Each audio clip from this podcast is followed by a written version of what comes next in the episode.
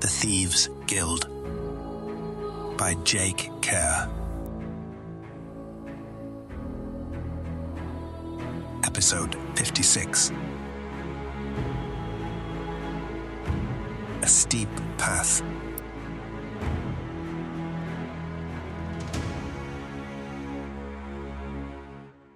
Mela hadn't spent two minutes in the tunnel to freedom when she had strongly considered turning back.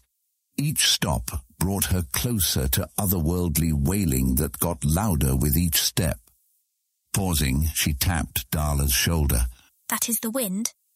Yes, there is a strong wind that blows through the chasm and the many crevices and small caves that dot the path down create the sounds. Darla squeezed Mela's arm. You will see. Mela nodded and followed as Darla continued forward. The tunnel they were in was small and barely fit one person. It was a natural cave with narrower and wider sections and parts where Mela had to duck her head. We are at the chasm. You must be careful. The path down is treacherous. Always have a hand on the wall to your right, and with each step assume it will give way. So when it does, you will be able to catch yourself. The path will give way? Mela wasn't a fearful person, but the ominous dark lit only by Darla's single torch which flickered in the wind, and the horrendous screeching combined to make difficult footing almost one fear too many for her. The path is not steep. It is like a small ridge, but there are rocks and pebbles. You will take a step that won't be secure, but just try again. It's not dangerous if you take care. Darla walked forward. It was the change in the sound of the wind that alerted Mela that they had entered the cavern. As bad as the shrieking was in the tunnel, it was even worse in the open air of the cavern, and as it echoed from distant walls and the ceiling, it created an even more frightening sound. No wonder everyone thinks this tunnel is haunted. Mela muttered. Yes, and those who enter to prove their bravery often slip on the path and don't return. Darla stopped. And now the path is clear for a while. Just keep your hand on the wall to the right and follow me. We will pass some caves. They're empty and nothing more than dead ends. Just keep your hand prepared to touch the wall again once we pass the opening. I will. Darla was right. The path was relatively flat and easy to navigate.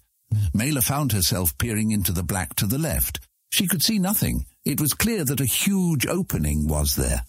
But it was as black as the cloak of the thieves. Just how big the chasm actually was, Mela couldn't tell. The path ends here. What do you mean? I thought you said there was a path all the way down. Mela did her best not to sound nervous, but it was difficult. Everything was so alien. The easy path. From here on out, it is the small ridge I mentioned. It is not so steep you can't stand on it, but it is still not flat.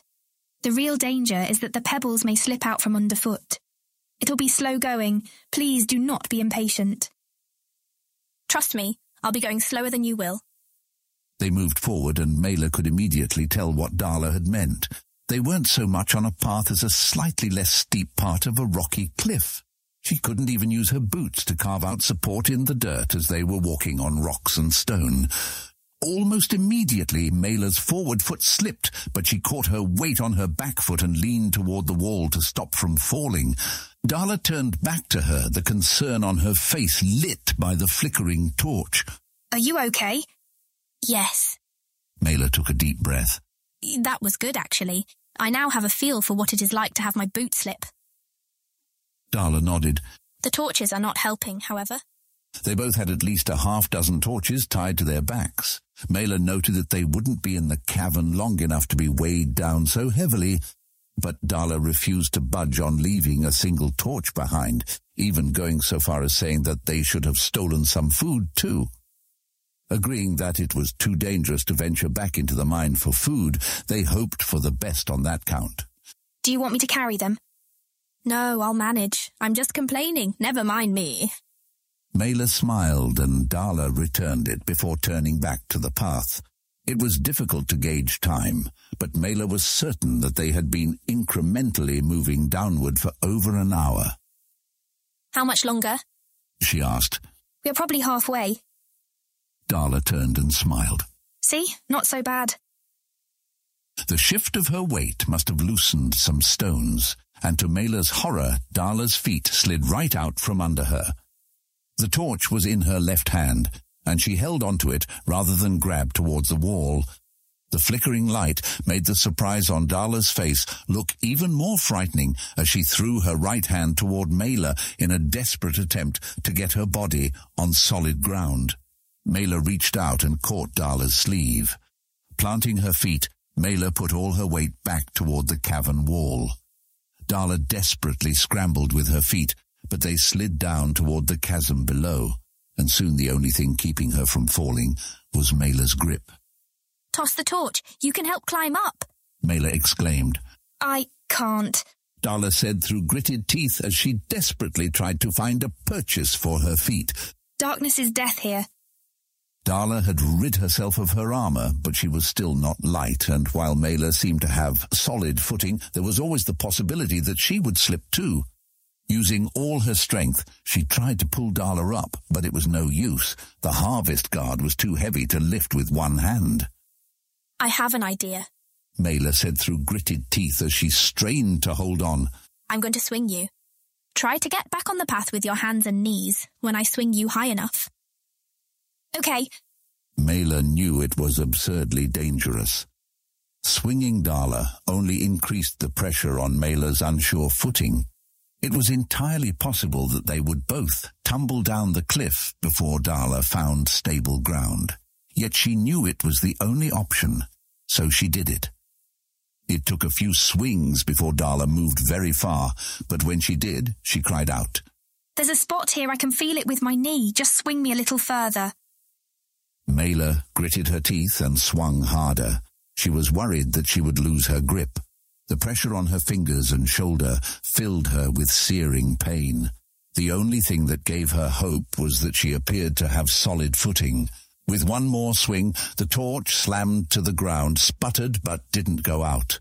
The pressure on Mela's hand lessened, and she watched as Darla scrambled on her knees up to the small path. Her right knee slipped again, and Mela's heart fell, but Darla tossed her body forward and against the wall. Huddled against the wall and at her feet, practically prone on the path, Darla lay still, taking large breaths. As she did, Mela watched as the torches slowly slipped from the ropes on Darla's back and fell one by one into the abyss below. But that didn't matter. Darla was safe. Are you okay? Mela asked. Darla nodded. Thank you, you saved my life. She slowly pulled herself up along the wall and checked her footing. You would have done the same thing for me. Mela rubbed her hand. You did do the same thing for me. You saved me from a life in a cell. Darla ignored the comment and touched her back with her free hand. I've lost my torches. She sounded alarmed. It doesn't matter. I have five or six. We should be fine.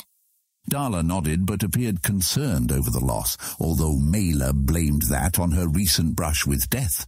Soon they would be free, and the descent along the chasm would be a story they would use to regale their friends. After Darla's near fall, they descended more slowly and reached the bottom two hours later. Mela immediately tossed herself onto the ground and lay on her stomach, hugging their floor. I don't think a stone floor ever felt so wonderful. While Mela felt joy over finally being on solid ground, Darla was holding the torch up and waving it around, peering into the distance. There's the cart track. We may have quite a bit of walking to do on this solid ground, though. The cavern appears to have no end. Well, there's only one way to find out. They followed the minecart into the darkness, walking side by side. Darla made a point of telling Mela to take care with her steps. They didn't know what kind of damage could have been done to the path, with cave-ins and landslides entirely possible within the mine. An hour later, Mela wasn't sure how far they had progressed when the cart path ended at what appeared to be a wooden loading dock of some sort. The wood was warped and decayed. Darla walked around the structure. This is used for loading wagons. Darla pointed to a collapsed wooden beam. That lifted the ore into the wagon via an operator. She walked away from the dock and into the distance. Mela hurried to catch up. We must be near the entrance, no? Mela asked. The wagons would need access to the road out of the mine. Darla was standing still, staring at the ground. Mela? What? She hurried over. This is the road. Mela looked down, and Darla was right. They were on a road that looked like it was paved with wide, flat stones. Stone? Who in their right mind paves a stone cave with a stone road? But that's exactly what it was. A road with packed dirt between flat stones.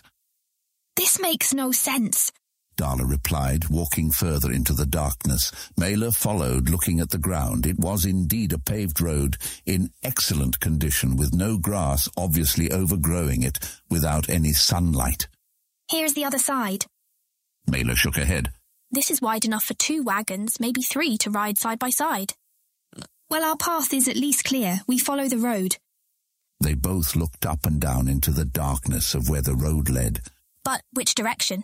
Mela asked. She was completely turned around. She had no idea which way led to the exit. Darla walked over to Mela and pointed at the torch. I think we follow the road in the direction from where the wind is blowing. The torch was flickering in the direction directly behind them. Together, they looked up the road in the other direction. Looks like the wind is coming from that way. Mela said. The exit? Darla replied. Yes, and it shouldn't take long. Maybe it winds south and then out to the old quarter. So if we walk slowly and with care, maybe a day? Darla nodded, and they started down the road, a joyful spring in their step. They would be free soon.